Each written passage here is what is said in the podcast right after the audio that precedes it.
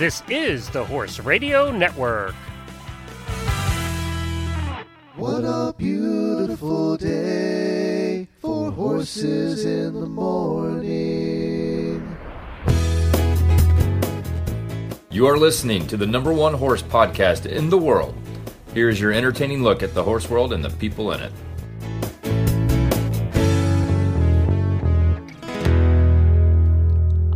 Coach Jenn in Ocala, Florida, and you are listening to Horses in the Morning on the Horse Radio Network for September 10th, 2020, episode 2516. This episode is brought to you today by Horseware. Good morning, Horse World. And thanks for tuning in, everybody. Mary Kitzmiller, who is always here on this day of the month, is out collecting intel for upcoming episodes. So sit back and enjoy this previously aired masterpiece from the Hitum Audio Vaults. Never stop learning, you never stop understanding. It's more in depth than just riding a horse. Exciting, knowing that for the rest of my life I could work on this and, and I'll never stop learning.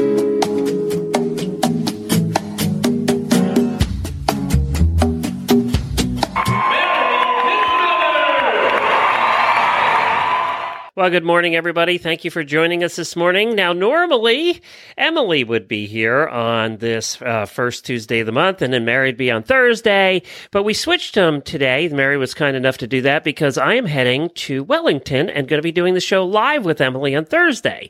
So it kind of worked out that we could just do it together. And Mary, thank you so much for switching up on us today. Not a problem. I have no social life, so this is not a problem for me.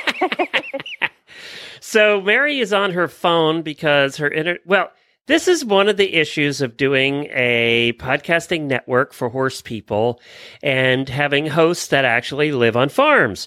You really want our hosts to be on farms with horses and doing things with horses, but the negative part of that is their internet sucks. So, Mary, you have HughesNet, right? Or one of those satellites? Uh, I have CenturyLink, which is a terrible country, company, and I hope they suffer in some way because they have horrible customer service. And this is just any of these country internet companies. They load up way too many people on the network, and it's just a pain in the butt. And Yeah, uh, if there's it's two of you, if your two neighbor kids are playing video games, you're screwed. That's Which just I know they are because they're not doing their homework. But so so this is an authentic country experience you're getting from me. That's right. On And the even on landline. First of all, who yeah. has a landline anymore? That's number one. Apparently you do. I, I've got I've got a rotary phone that I'm I'm standing next to a wall talking right now. Not really, but it's almost that way. Yeah, and the, the problem we've had with landlines lately is that um, is that they are so the phones are so old. Nobody has replaced their landline phone in thirty years, so the sound quality of the phones is usually pretty crappy. It's funny. Yeah, yeah, so much fun.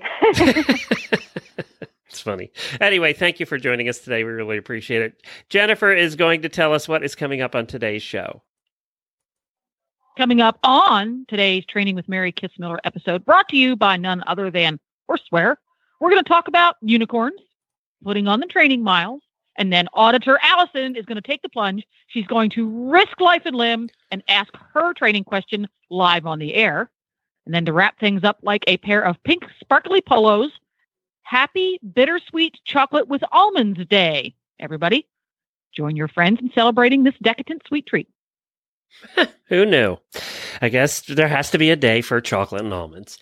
So, Mary, uh, we have been following your pictures and everything. And uh, so, what the heck is Earl the unicorn? I this is all you normally are posting about your goat, but this past couple of weeks it's been about Earl. Yes. So, um, so yeah, this is a fun little thing. Uh, I, uh, I, we have some friends who uh, work at our very favorite local Mexican restaurant, and their little girl was having a birthday party, and uh, sh- it's unicorn themed. And so they were talking about how expensive it is to get a unicorn at your birthday party. I mean, hundreds of dollars an hour, and it's a mini pony. Well, let's let's be fair. Unicorns are rare. So Yes, Yeah, yeah, You yeah. know, they have to they have to find the unicorn, obviously. Um, transport But- it all the way from Unicorn Village. I mean, there's that. Yep. Exactly. And it, you know, I've looked this up online. It's the cutest thing ever. You get a little mini horse in, in his unicorn regalia, and they do photo shoots and they do birthday parties. And so uh, we offered, you know, they weren't going to be able to get a unicorn because the price was just out of their range. And so uh, we have a mini horse named Earl, and which is a perfect name for a unicorn. And so we ordered a. Can I stop you right there, Mary? Yes. So Yes. you've been doing this show with us for how long? Years, right? Yeah. Yeah. Yeah. We've known you for years and years. Uh huh. We've heard about hundreds of animals that you own. Nowhere along the line did we hear you owned a mini. Oh yeah, I've I've owned a few. We have a mini mule and a mini horse, and they are best friends. It's just funny that every time we talk to you, there's a new animal that we didn't know about. I know. I just sneak them on there. Well, Earl. So so mo- I have to say, most of these acquirements are not me. They're my mom, and she came home with Earl. Yeah, yeah. And and she drove home Earl. She drove Earl home in the back seat of our truck. no. We had, oh yeah, yeah. He's he's been he's he rode real fancy, and uh, so we had to lift him out of the truck. And he's the smallest mini horse. I, when I first saw him, he was he was a little sad looking. Definitely needed some dewormer. Um, tiniest, tiniest little legs. And I was afraid that maybe he had a touch of dwarfism or something because he's he's only two, and he was really lethargic and he wouldn't move out of a walk. And I thought, oh my gosh, he's got some sort of genetic problems or I don't know much about minis. I, I was just worried he had some sort of problem, you know, that that can happen if if you have a horse with dwarfism or um, but turns out he's completely fine, completely healthy. All he needed was some groceries and good deworming, and now he's uh, he's very spirited. So when we first were like, yeah, we'll bring this half wild pony to your tiny child's birthday party, um, I gave him to my assistant, put him on her string to, to go into specific unicorn training, ordered a horn off of Etsy, and I tell you what, this pony has found his calling.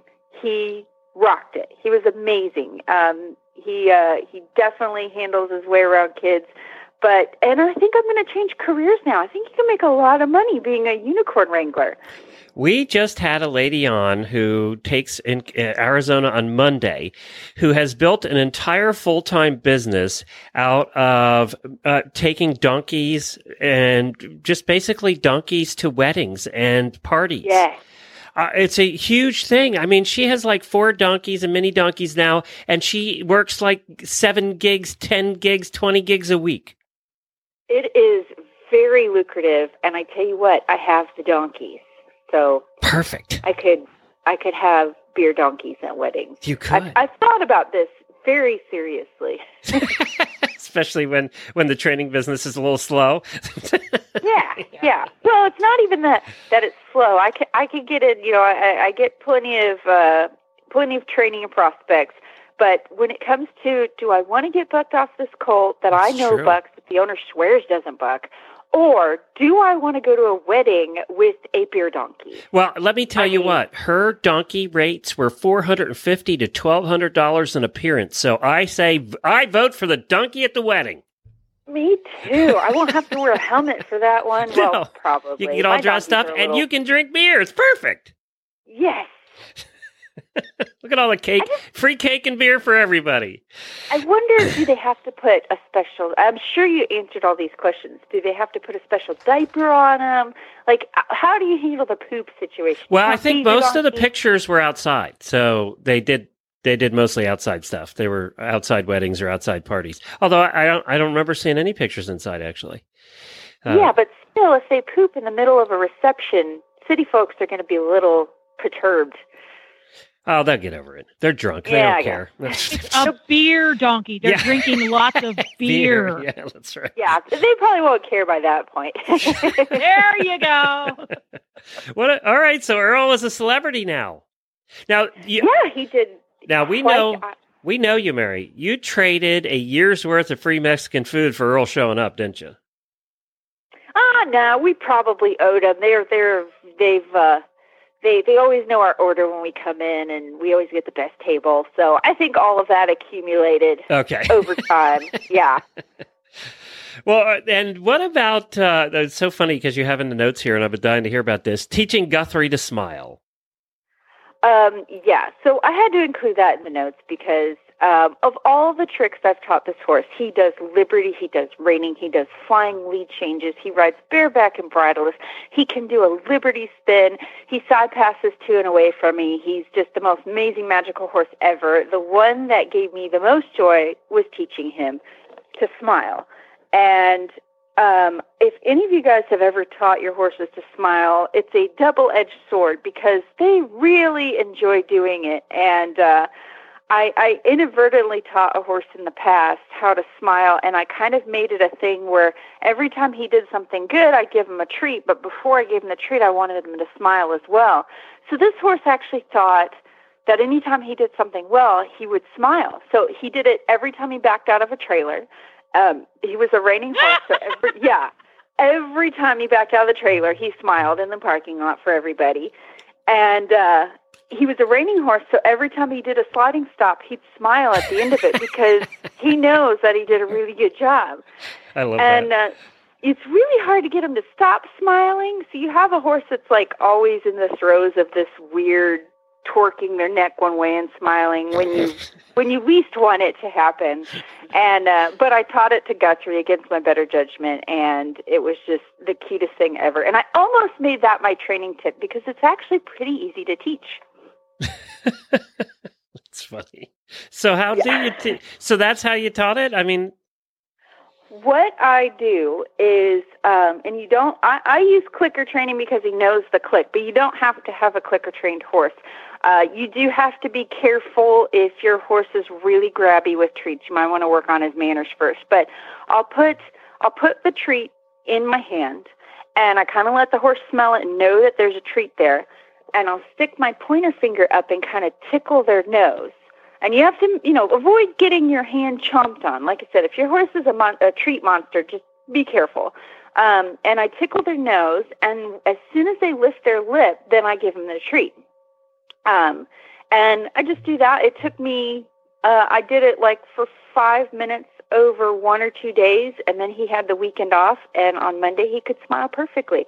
And the reason I like to stick my finger up is because then that will become the cue. So after you tickle their lip to get them to smile, pretty soon you kind of stick your pointer finger up um, in the air and put it near their nose, and they'll start smiling, and you can give them the treat. And then you can start getting it at distances where you know they see when your pointer finger goes up. But trust me, once they understand that smiling gets cookies, you'll have to work on getting them not to smile. I you know Scooter would be so good at this, Jennifer, because he likes to do it anyway. He would be so good at this. I need yeah, to he is into him. the smiling thing. Yeah, Right. he Yeah. sticks his lip up and he just looks. like He thinks he's all proud of himself. I think this would be perfect. I, now I got to try it. Yes, yes, and I um, like the cue though. That way they're not doing it just all the weird times. yeah. So- Well, and here's something I learned from clicker training.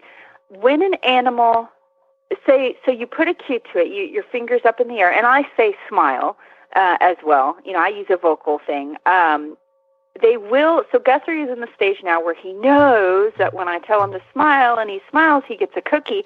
So he wants to show me his smile all the time. So the way that you fix it, they are going to offer it when you don't ask. Like the other day, I asked Guthrie for a rear, and he thought, I don't like to put the calories burning into rearing. Like, I don't want to put the effort into it. So I'll just smile. So I give my big rear cue, and he smiles. So my rule for if he gives it off cue is no cookie.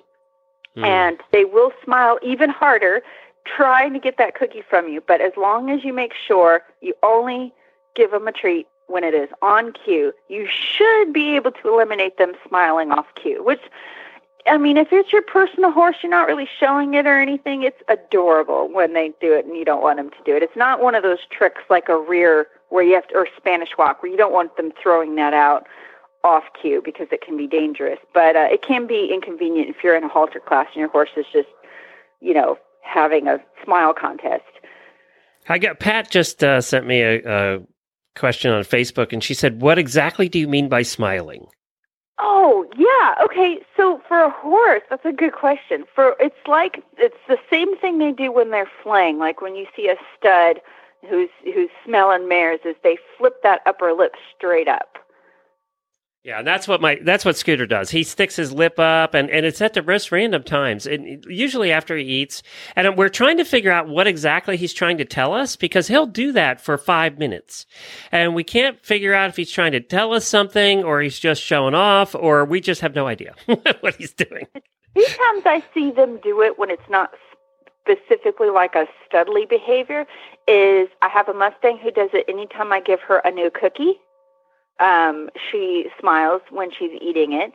And uh, when I'm trying to wash a horse's face, I think they they stick that lip up to try and close their nostrils to keep water from going into their nose. Oh. Um, I never thought about that practical theory. it's very yeah, practical usually theory. it's just they smell something interesting. So if there's like a new treat in their food or something like that, that that's typically when I see it. Um, unless they have a screw loose. So yeah. Very good. Now you, you we, everybody can go out and teach their horses to smile, and we'll have a Yeah. happier horse world because of it. yes. Now, if we could only teach the owners to smile, we'd be in good shape. All right, Oh, so we can't help them. There's no helping them. All right, No. uh, you wanted to talk. Uh, your training tip of the week is all about how a horse needs miles. Yeah, so this is, you know, one of my first bosses um, in the horse world, he said that, you know, good training involves concentrated training, uh, wet saddle blankets, and miles. And, uh, you know, all you want to do all three of those things. Uh, you know, sometimes just getting a horse to work up a good sweat, um, whether you're in the arena, you're working over obstacles, you're on the trail, and uh, you combine that with having uh, very concentrated training sessions where we're not just riding around all willy nilly. We're working on um, taking that jump correctly, or working a gait, or moving your hindquarters over, or learning to side pass. And then the third, um, the third thing that comes into play is miles. And I got to thinking about this because I recently went on a 16 mile trail ride, which um, I'm kind of a, a baby on the trail, and so 16 miles was a lot for me, but it was also a lot for the horses we took out. And I tell you what, they have been riding amazing since we took them out to do that. And um, you know, I got to thinking of, of about it because of that trail ride, and then there was a uh, really cute video I posted in the auditors group about these Alberta buckaroo, these these Canadian buckaroos who are they're going out to work for the day. They're doing day working on a ranch, and uh, it's cold, and they've got just a bunch of squirrely horses that are crow hopping all up and down the road as they go off. Um, and you know, I was watching that, and I'm like, they don't have to worry about those horses because they're going to go work all day. And by the time that horse does that a few days in a row, he's not going to be so fresh in the morning and silly and wanting to wanting to do things like that. And so um, putting the miles on the horse is something that I, as a horse trainer who works most often in the arena or in my pasture at home, I, I can kind of neglect how great that is for a horse.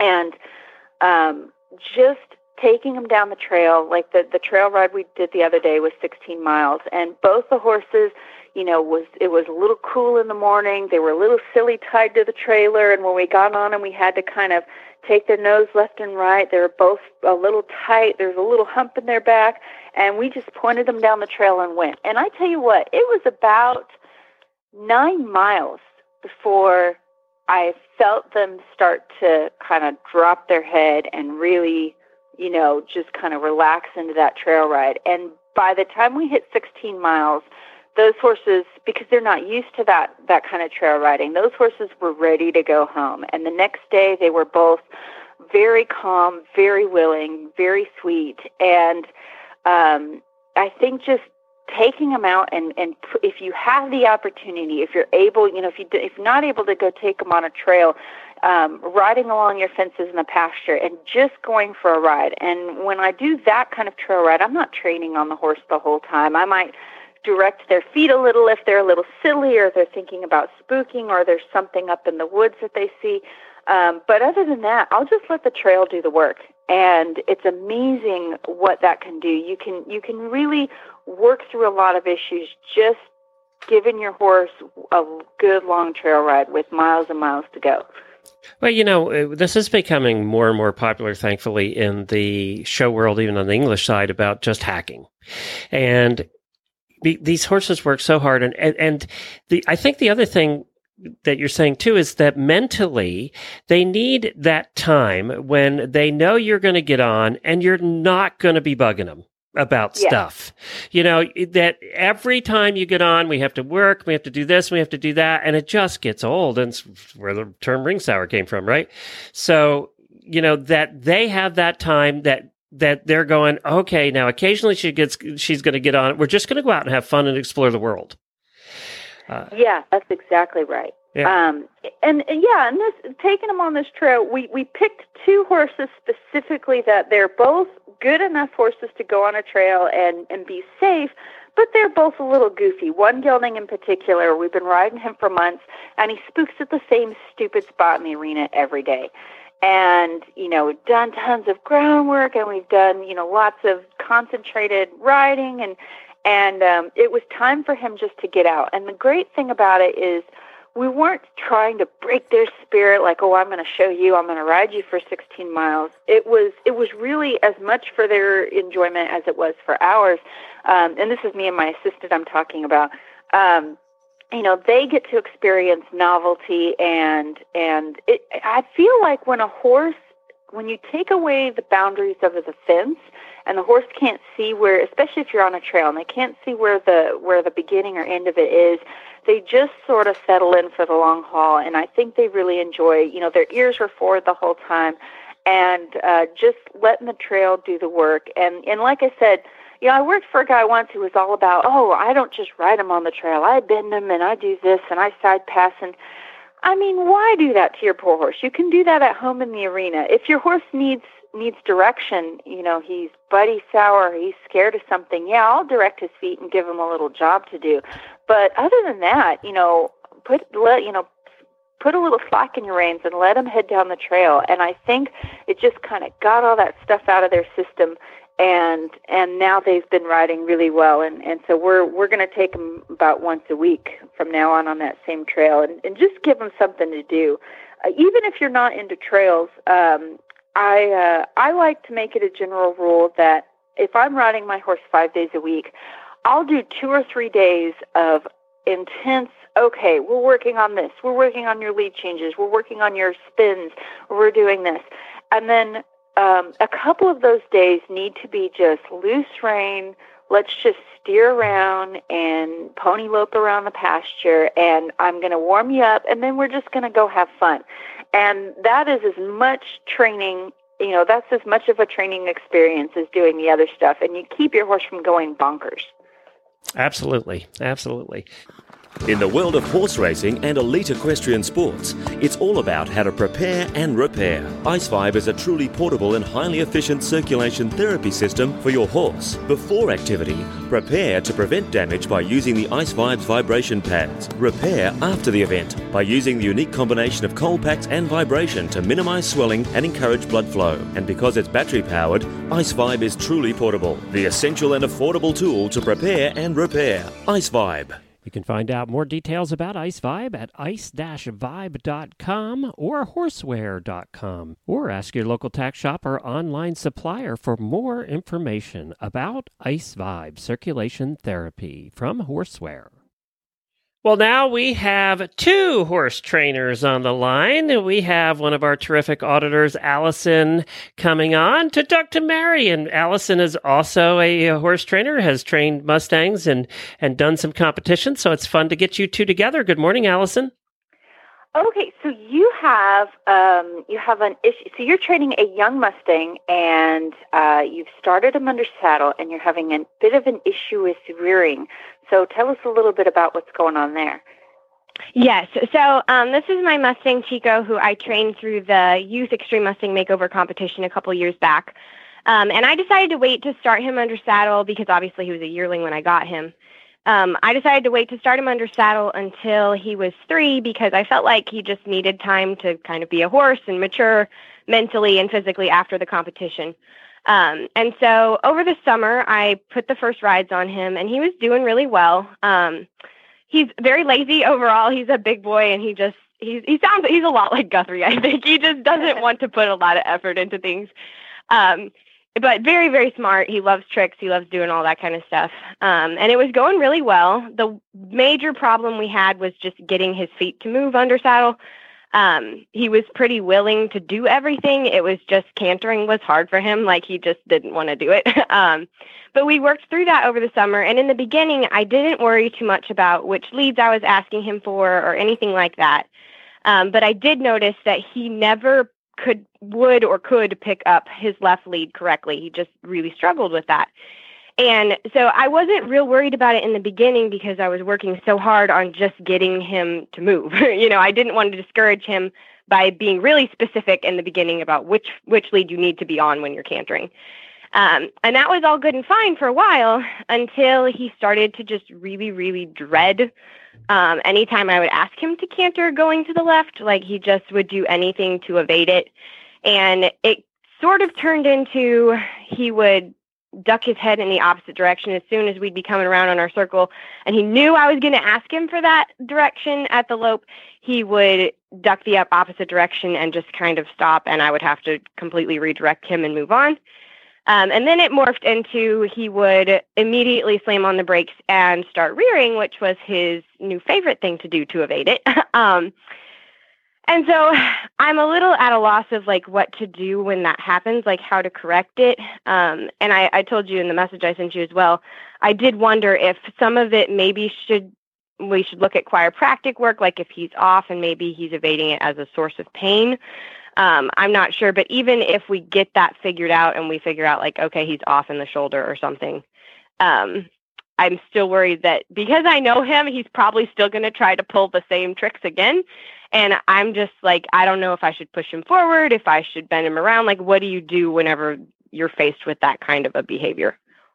So that's a really good question and a very, very tricky problem. And I've been through nearly the exact same thing with a horse that I had. This was uh, this was a horse that I bought, he was a little reining horse, very green, um, and I was working in reining barns, and I was either riding finished show horses or starting colts, and I didn't have any horse that was in the middle of that that I was on my string. So I went out and bought one, and I I made every mistake in the book and had a big rearing problem, and then I had to fix it all. I had like I was just by myself having to fix it all, and man, it was such a good learning experience. I mean, if you make it through in one piece, this will be excellent for your horse training. Yeah. well, that's what my mom's worried about. She's worried about the making it through in one piece part. yeah, yeah, and rearing can turn into a very dangerous behavior really, really quickly. So, so in my, with my particular horse, I had the same thing, only it wasn't with leads. It was with reining spins to the right, um, where it just started. He just wasn't as good to the right, and I'd push him a little harder and a little harder, and then it turned into he stopped trying and he started throwing a shoulder out. He started, you know, running backwards, and then it turned to rearing and. Um, it's very difficult once the horse learns that they can pop up and I don't care how good a rider you are, you're not going to be hanging on the reins as they're going in the air. You know, there's going to be a moment where your instinct is, your survival instinct is going to kick in and you're going to release that horse. And so that horse realizes, aha. And then pretty soon, instead of rearing after we're working the turnarounds, it just turns into rearing when I pull the right rein. And yes, that happened. On, yes, and and pretty soon it'll be rearing when you step in the saddle. And most horses have enough sense about them not to flip over, but some horses will get brave enough over time to do it, and that's that's a very dangerous situation, and it can be hard to ride through. And uh, with this horse in particular, it did turn out to be a health issue. Uh, early on, I thought it was a teeth issue because he sen- seemed sensitive in the mouth, so I took him to my vet, had his teeth done, and then I thought, we're done. You know, rearing problem over. Well, no. Um, your your fears are, are a little bit founded of him. Okay, now he's learned how to do it. It's an evasive thing, and uh, he's just going to keep doing it. And this horse did keep doing it. Turns out the vet who did his teeth, when I had a different, an actual equine dentist come out, he said, no, he's still really sharp. He's ulcerated the sides of his mouth. And so I had to get him his teeth done twice within six months. And then even still, we had the rearing. And so how do you fix this? No matter, even if it is a, a health reason that, that they started doing it, it's a pain issue, it can linger because they've just learned how to do it. They've kind of worn that little neural pathway in their brain and it just becomes this knee jerk reaction. So I would say um, the number one thing to do to fix this, and of course, you know, I would recommend maybe having uh, having a vet check. Um, sometimes horses with problems in their stifles or hocks, whether it's arthritis or OCDs or something's just out, will have a really strong aversion to picking up a lead. So you'll mm-hmm. definitely mm-hmm. want to get that checked out. Um, you know, I I, I would not uh, rule out uh, any kind of having any kind of body work done or just having a vet look at him, maybe even doing, you know, uh, taking a couple of slides of his x-ray slides of his back legs. Um, but let's just say, okay, we've either found out what the health issue is or we ruled that out as a um, uh, as an issue. Uh, one thing I would ask before I go any further, uh, does he have the same problem? Have you ever round penned him? And this is this is Jenn's question actually. Um, does he have this problem when you're doing groundwork, whether you're lunging him or working him in the round pen? Okay, so we do a lot of liberty work. So like he he's trained to we do a lot of liberty lunging where he's just circling around me and he knows to stay in a circle and all of that. And like he has really good self carriage. He's very balanced overall. But even in our and that's what makes me think it's probably a chiropractic or, or like you said, a stifle issue or something. Even in his circles, whenever he is uh, like loping around me at liberty, he will still struggle with that lead. Like he, if I really, really, really push him off into it, he'll get it. But if I just say the word lope, because he knows his voice cue, so if I say the word lope and he knows he's supposed to pick up the lope, most of the time he's not going to pick up the correct one. And he's going to try to, and I mean, he will lope a tiny liberty circle around me on the right lead going to the left. Like, he will do that. And so, like, that's what makes me think it's probably has to do with that. And what you said about like it getting worse. Last time I rode him, it took him two times to get to this point. The first time he started rearing, and I was like, okay, this is a problem. He's never done this before. So I tried to address it. And then the next time I got on him, he like immediately started rearing whenever I got on him. So it's definitely like uh, now he's just used that as an aversion tactic for everything. And so, and also with how lazy he is, I feel like it has to be rooted in pain somewhere because he would never put that much effort into just avoiding something generally. um, he's generally yeah. like it's easy. It's easier for him to be good. Like this is a three-year-old Mustang that will lay down on cue under saddle. Like he he can do that, but we can't pick up the left lead. Like. yeah. Yeah, so so I'm leaning toward, uh, you know, I think your instincts are right in that I would have. It could be as simple as a pinched nerve, or just something's out of whack, or you know, some of these little mustangs can come in with old injuries um, from mm-hmm. either being out in the wild, or you know, something happens in the chute when they're getting vaccinated or whatever. Um, so I, I would probably have them, you know, maybe take them, haul them to your vet, and before you go into the crazy X-rays and all that, you could do some flex tests and and um, have them go for you. I would definitely go down that path of uh, whether yeah. you have a chiropractor come out or someone who does body work or a vet. I would check that out because in my experience um, oh, it's not uncommon for colts to only want to pick up one lead, and you have to kind of push them on this side. But when it becomes just straight up aversion, please don't make me lope this lead. Um, usually, the pro- um, most of the time, it's a comfort or pain issue. Um, yeah. Or one time, I, I, it was because I didn't know it was a mule I had. I didn't know he was gaited, and for some reason, I just very difficult for him with the canter. oh a lot of gaited horses have no problem, but um, yeah, so that's a whole other story. But so either either he's in pain or he's gaited. No. um, so, so I would have that ruled out, and and I'm betting, and I think your instincts are probably correct. Let's say you get it all fixed, you find out what it is, you're able to solve it, or you know just decide, well, okay, we're only going to have one lead, or or whatever. Let's let's take the pain out of the issue or any kind of body problems. And now we need to fix the training because a lot of times you do fix the discomfort and they still have that kind of memory of, no, I don't really like Mhm. doing this or I felt all this pressure and I don't want to do it. And the rearing's just so much easier because unless you're just crazy, um, we back off when they rear. And you probably Oh, yeah. should. I wouldn't keep hauling on their face or, um, Yeah. so the number one thing that fixes rearing is forward.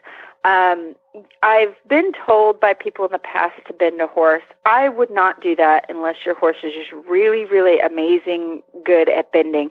I wouldn't do it because I've seen people pull horses over onto themselves trying to do that. Yes, and that's what scares me is because like that was my first instinct is like, you know, anytime that he would get out of control, I would bend around and that's what I started feeling is like, oh, wait, I feel like if I bend your nose around right now, you're going to fall over on me and I don't want that to happen. Yeah, yeah, I've I've seen it happen. It's not fun. Um, there were broken bones, so I really tried to avoid that. Um, so I would probably go back to the ground and put him in. You know, start probably in the round pen and really work on forward. Um, so not so much the, the tight liberty circles. I'd make sure he can go along that fence. And when you give him, when you cluck, I would probably use a cluck. I want him to go and go now. Really, you know, hustle around that that round pen just for a second. All I need to happen is when I ask you, you give me try, even if it's for a split second. I want to see, you know, you move forward and move out. So I'd really work on forward on the ground. And um, when it happens under saddle, what I typically do is I give them their head and I ask them to go. I don't care where you go, as long as it's not backwards or continuing to go up. I give them their head and I make them go. And uh, you can even kind of go back to uh, I, when I have a horse that is difficult to go forward, like a colt I'm starting. Um, I'll have someone flag me on the ground, so that Mhm. way I'm not the one having to constantly try and kick and, and, and get the horse to go. So I'll give the horse a cue that says go forward, and I'll have someone behind me with a flag. And that could give them that little extra boost. And so when you've got a horse that's rearing, let's say you were all the way up to working on that lead, when it comes to the th- this point of okay they're rearing when i ask them to do anything then we're going to throw out all that advanced stuff we were working on and just settle for just go and Yeah. anytime you feel him doing it just get him to go somewhere anywhere trot canter i don't care just go forward and uh, I, I do this on a I, on a pretty loose rein. I don't want to be in their mouth when I do it, and I would go back. I would pretend like he's a baby colt fresh out of the round pen, and just working on moving forward before you go back to working on that lead. Yeah. So just keep and so like if he say I get on him and like because like last the last ride I had on him I literally got on him and the moment I asked him to move off he started backing up and then rearing, and so like in that case when he's backing up and you feel him starting to rear, I mean squeeze cluck spank I mean are we just like until he goes forward because he's probably still going to try to rear but even when he's rearing would you just keep that pressure on without pulling him around in his mouth? Yes, I wouldn't be crazy with the pressure, but I would keep some sort of pressure and and and use that pressure from behind. Is what I would Okay. do. Um, Yeah, and then just ride it until he moves forward. Yes, and as soon as he does, release everything. Um, I would probably go back to your groundwork a little bit and just ease off of the riding for a little while. You can even start working on long lining, um, Mhm. things like that, where you are behind the horse and asking him to move forward. And it is very similar to riding, but you don't have as much of the danger there of actually being on a rearing horse. Um, with the long lining, I do it very slowly and in steps. I wouldn't just hook long lines up to him and then ask him to move forward because then you're probably going to get even more rearing. But I start with a lunge line, um, and then I put the second line on him, and I ask him to still kind of go around like I'm lunging him, if that makes any sense. I won't actually Yeah. move behind the horse for some time. Yeah. Well, and he had done, we had done quite a bit of that before we started riding. And, you know, I guess what was a little bit frustrating for me was just that, like, we had made a lot of progress. Like, he was picking up the lope without me having to squeeze and you know really spank on him or anything because in the beginning like that that's what it took and it was hard to get him to move. And so he was understanding but we just never could really get past that lead. And then once he, it was one of those things like once he figured out oh my goodness if i rear like he's he's no dummy. He knows. If he can figure out how to get out of you know what he doesn't want to do then he's going to do it. And so once he figured that out it was like the very next ride everything it was like we had gone back to square one. You know, you know like everything I'm, was. Real. I am definitely. I am betting your four thousand dollar vet bill that it's going to be something medical. I know. I know. Honestly, I think so because, like, like I said, like this is a three year old that does Liberty knows yeah, tricks. That's like, just. I mean, unfortunately, what I'm he'll saying. do anything for me. Yeah, unfortunately, what I'm saying is probably true. It's going to be the four thousand dollar vet bill to figure it out. Yeah. Yeah. no, I know. that's that's what I worried that's about. the sad part. But, you know. Yeah. Yeah. No, I know. That's and that's what I kept telling. I kept coming back to. Like he has never been this acted out this much just for the fun of it. Like Yeah. he's not a horse that's There's just going to going do that there. because Yeah, and and you know most any breed of horse. I made the you know it was the the the gaited instance was kind of a fluke, but y- most any breed of horse is, is should not have too difficult a time picking up both leads. And when they get really aversive to one, to where now it's it's turned into rearing, um, that's probably going to be the root of your issue. I would I would definitely start there. The last thing I'll leave you with, um, you know, uh, once you've able to figure out that it is or it isn't, is when we're training young horses, uh, we will get them so far, like, oh my gosh, they're neck reining, they're doing this, they're, and then all of a sudden, in a week, it feels like I have to go back to the round pen. That's pretty normal for horse training. That that's normal, and just because you have to go back and say, okay, let's just walk before we can run once again, or let, we're back to the crawling stage, it doesn't mean that you're going to lose any of the progress that you made. It'll still be there waiting for you. Mhm. And sometimes it feels like backing off of the pressure. Um, it feels like, oh man, I failed, or I'm letting him get away with it more, or whatever. It's not that at all. Sometimes they just need the pressure off and just forget about it for a while. And when you come back to it, don't have these big expectations of you were doing this before.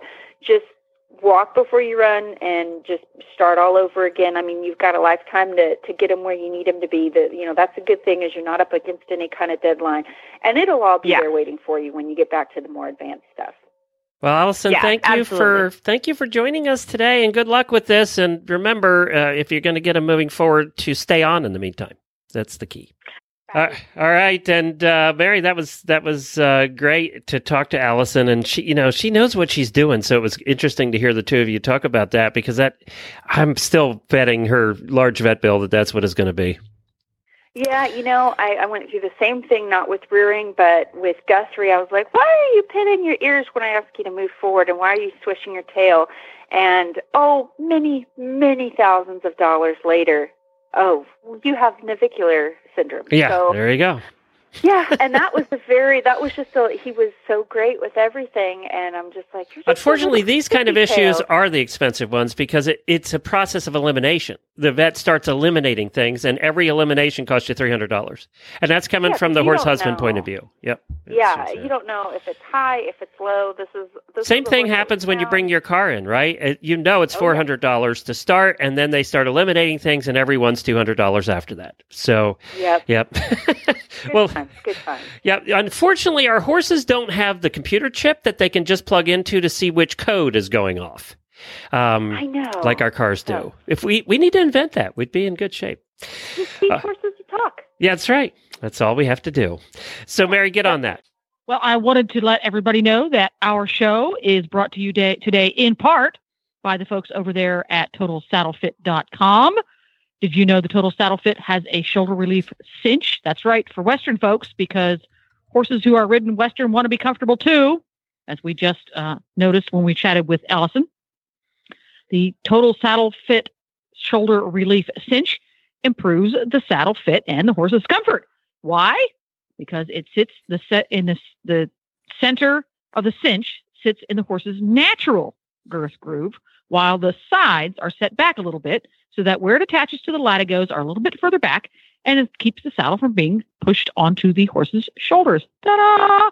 The unique has the unique shape has special cuts in the elbows so that they don't get those little elbow rubs, all commonly known as girth galls. Everybody hates those. And it uses interchangeable liners so your cinch can have high quality limestone neoprene, wool felt, or wool fleece. Or you can have one of each. You can use the same cinch on lots of different horses and always have a clean one. And you can find the total saddle fit shoulder relief cinch at top retailers all around the country, or you can buy them online. Just go to totalsaddlefit.com to learn more or make a purchase.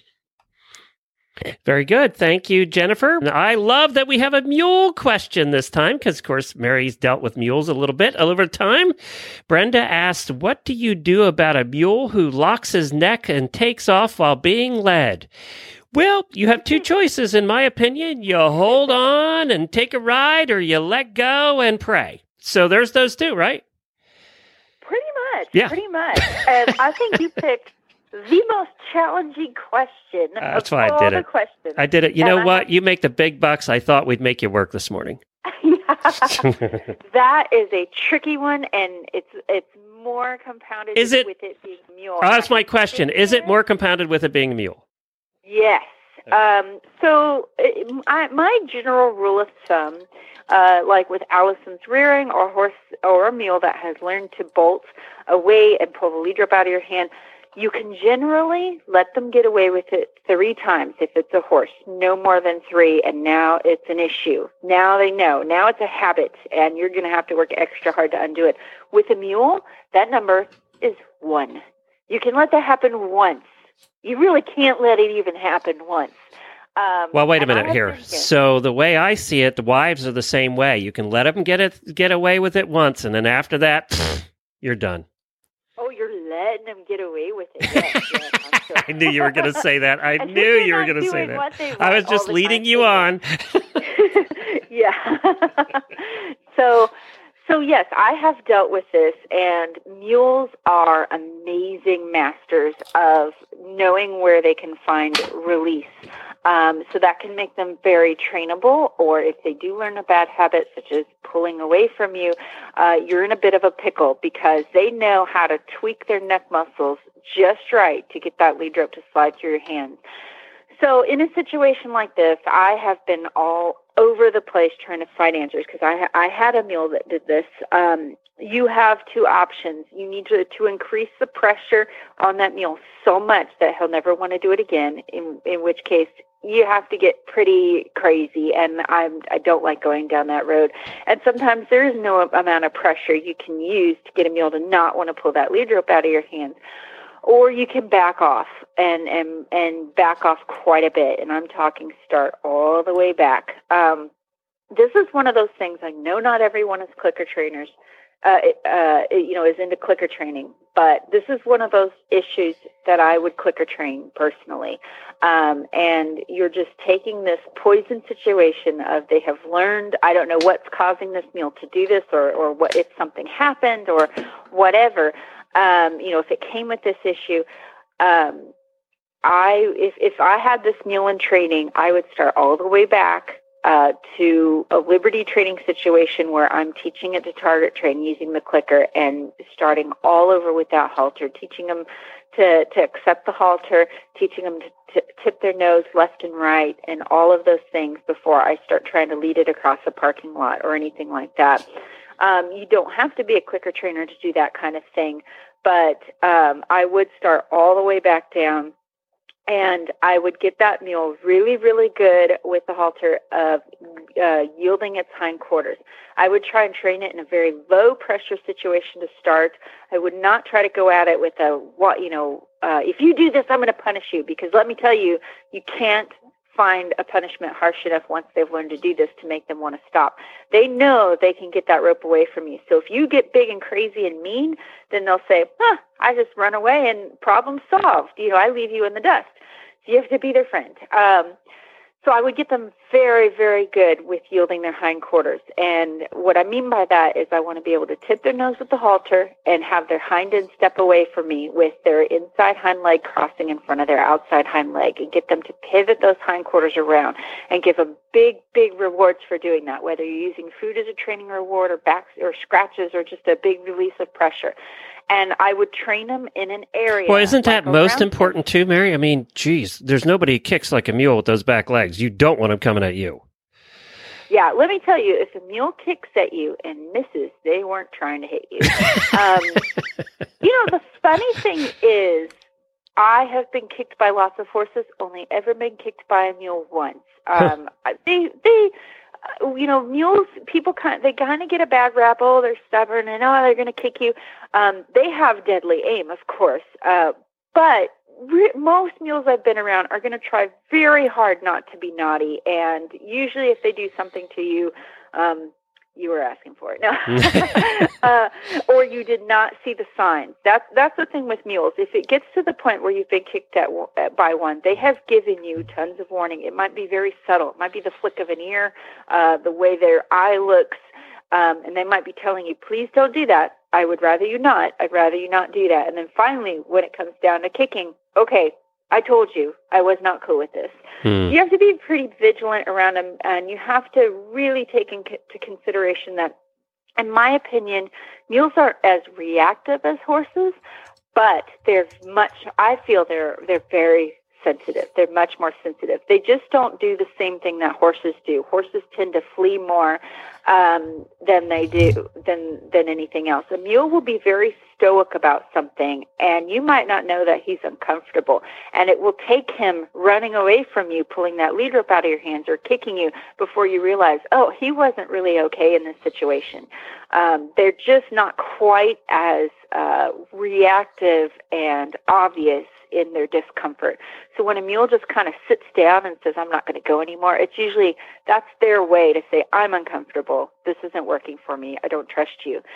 So again, I would go way, way back and really work those hindquarters. Work them in a place like a round pen where they have enough distance that they don't feel claustrophobic with you. But if they do, and I would have a long lead rope. So even if they do quote unquote get away from you in a round pen with a long lead rope, they really haven't gotten away from you. If that makes any sense, I'd get them really, really good at uh, um, at if they start to leave, you can hold your ground. I, I act like I'm a fence post in the ground. Tip that nose, yield those hindquarters, get them to face up. As soon as they face me, take away all the pressure. If they'll allow me to, I'll scratch their face, I'll give them a cookie, whatever. And I would slowly build up to a situation where you're leading them in bigger and bigger areas. But I will tell you, it's a very, very tricky one to get fixed. Um, this is a good one that I think almost anybody that's owned any amount of horses over a lifetime has run into one of these. And it's usually when you first get them, you don't know, again, you don't know where they've been, what, what's been happening. So Marie asked hard to catch remedies. And I assume what she means by that is you got a horse in the field and it's just impossible to catch that sucker. And you know, we've all had that horse, right? We've all gotten that in. Jennifer and I have had a couple over the years that you, how do you just get them to the point where they're anxious to come in? Well, there's a lot of things you can do. Um, one thing that you might try, and this has uh, been really helpful to me, if you have like a catch pen or a place that you can put that horse up every morning and evening, if you're feeding that horse, I would catch them and feed them their breakfast and dinner in a stall. Um, or sometimes I've tied them to a fence and put a little hanging feed bucket and feed them. Um, that way, that horse is like, it becomes a habit to where, okay, I want to get caught because as soon as I get caught, I'm going to get my meal. And then you can usually ride them after that and turn them out. But they'll remember that as soon as you get that halter on, you're going to lead them to where they're going to get their breakfast. And what, what So I've found with a lot of these, though, Mary, is they don't get, they're just turned out. So, Yeah, so so what you you're saying is them- feed them, is feed them something. Yeah. Give them a handful of You- grain or whatever. Yeah. Yeah, you can give them an arbitrary breakfast. Um, if it's a horse that maybe can't have grain, you can give them hay pellets or something. Um, I, I, even if it's a horse that doesn't get morning, you know, I, I would at least do this once a day. Um, if you are catching them, if they're not getting a grain, if, they, if you're not, they're not getting grain, they're not getting meals, and they're just getting it all from forage, uh, which is totally fine. And you're just catching them to plan to ride them before you just like, um, you know, catch them up and just go ride. I would, you know, I would tie them up and, and feed them a little something. And that's one thing you can do. Uh, I, I, I really like to make them feel good for getting caught. Um, one of the problems I had when I would ask this question is I'd get people that say, oh, round pen, I'm to work on the round pen and getting them to face up. But it always seemed like once they were out in a big pasture where there's no really walls that you know they they're kind of compelled to face up to me because they don't really have anywhere to go in a round pen once they're out in the pasture it doesn't really work. So one thing that no they'll face have, you right before they turn and run off. Exactly exactly. So one thing that i have tried that i saw another trainer do that has worked for me but you have to commit some time to it get some comfortable shoes is a process called walking them down.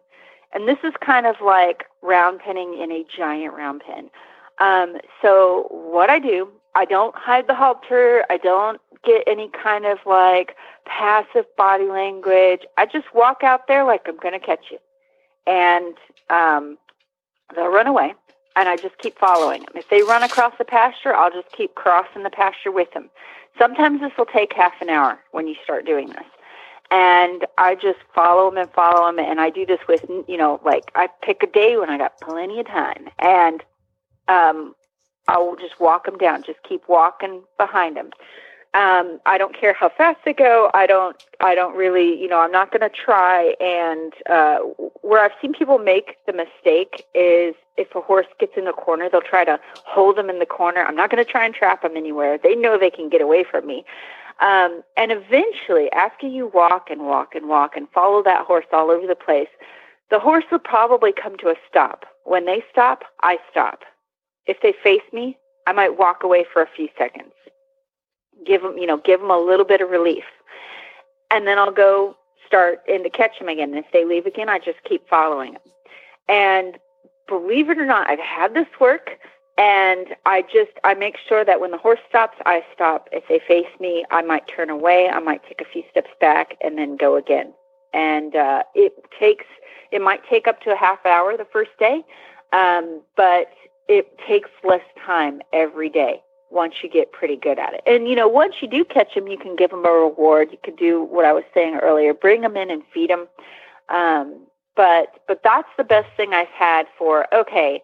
I don't have a round pen, or I can't get this horse out of the pasture, and he's in the pasture, and this is what I have to deal with today. I use that process of walking him down. That seems to really help when I don't have a lot of other options. Jennifer, you do something similar to that. I mean, that's what we did. Yes, very similar in that um, if the horse doesn't walk up to you, because like if we if I go out at seven o'clock in the morning, of course he's standing there at the gate waiting for me because he knows it's breakfast time. But if I walk out into the middle of the field in the middle of the day, there's only one reason I'm coming out there, and he knows that. He, we're going to go for a ride. Maybe he doesn't want to go for a ride today. So I took the time, and it was a very similar process to teach the horse to join up with me in my particular case. Uh, but it's a very similar process in that you're never chasing the horse, you're never the cougar, and but yet you're still, from his point of view, you're still moving him. You're making him move because you're coming towards him. He's like, I gotta move, I gotta move, I gotta move. Oh, wait a minute. If I don't move, you stop. Wait a minute. I kind of like that. And so it, it's, it's kind of a little psychological game, but I agree with you. You commit to the time commit to the patience because if you get halfway through that process and then lose your temper and you know go chasing him off or do something silly you've just ruined it all right, good. Uh, Lindsay asked, What do you do for a horse who will get into the trailer but won't stay in there? Rockets backwards after standing for 1.3 seconds and rockets back, rockets rockets backwards off the trailer when the destination is reached too. We had one that did this too, and this is not only it's dangerous for everybody actually. Um, yeah, that's a terrific question, and um, most of most of the time, our instinct is to do the exact wrong thing, which is to try to close them up in the trailer before they go back. Do not do that. You will get hurt. You'll get a trailer door to the face uh, you'll get a horse that's even more scared than they were a few minutes ago. Um, anytime I've had people help me load a horse, um, I hate it, hate it, hate it when they try to swing that door closed as soon as my horse gets in. I'm like, no, don't do that. So my rule of thumb is, and I do this when I'm teaching one to load, or if I have one with this specific problem, I load them up. If they want to back out, I absolutely let them do that. Because what that horse is saying is he says, I don't want to be trapped. He's so scared that you're going to do exactly what you're thinking of doing, of slamming that door and closing him up, that he can't stay in for very long. He has to back out. Um, you know, that that's like if I would have the same reaction if I walk into a small dark closet and someone slammed the door. You bet I want out of that thing as soon as possible. Um, so uh, if they want to back out, I absolutely let them back out. Let them back up as far as they need to go. And it seems counterintuitive, but what you're telling that horse is if you need to get out of here, you can get out. I'm not going to trap you. I'm not going to close this door until you're comfortable. As soon as they back out, I gently load them back up again, and I give them every opportunity to back out if they want to. I let them back out, give them a second, let them go, oh man, that was close. Load them back up again. And when I load them back up again, I'm not going to be like, why I ought and whip them back in the trailer. I just load them nonchalantly back in the trailer. And you'll do this maybe four, five, six times. And pretty soon your horse is going to get in that trailer and go, okay, okay, maybe you're not going to slam me into the trailer. And the best time to practice this, if you have a horse you know does this, is when you don't have anywhere to go. Because the best thing you can do for your horse, as soon as they stand still, maybe this horse is really terrible about this, and they can't even stand still in the trailer for a second. So I will work on this load in, let them back out, load up, let them back out, load up, let them back out. And then say one of those times they load up and they stand for a moment. Then I will back, if I can get it to where now I say, okay, now you can back out, I'll put them away. Say, that was such a great try. Horses are going to have different thresholds. Sometimes you do this a couple of times and the horse goes, oh, okay, I'm fine. Sometimes it'll take a few days. And I'd practice this and get them to stand in there longer and longer and longer. I don't, unless sometimes you got to do what you got to do. But I don't like to close the door on a horse that wants to get back out. Um, because what he's going to do as soon as you get to the destination, you're going to open the door and he's going to go ah and back out really quick. Let's say your horse loaded fine and he got in there great, and you get to the destination and you open the door and he comes screaming backwards no matter what is going on at the show or whatever, if I have to get, you know, I, I sometimes I get ahead of myself and I want to find my stalls and do this and this and this. If my horse does that in the parking lot, you know what? You're going to get back in the trailer again, and I'll I'll do the same thing at the show. Load them up, let them back out. Load them up, let them back out. Load them up, let them back out. If they load up and they stand for a moment or two, then I'll back them out. Okay, now we can get on with what we're doing. If the problem hasn't gotten really bad, if you're really vigilant and you get on top of this before it gets really big, sometimes it's a five minute solution and they're good. Sometimes you allow them to back out a couple of times, realize that you're not going to slam the door on them, and they're they're fine.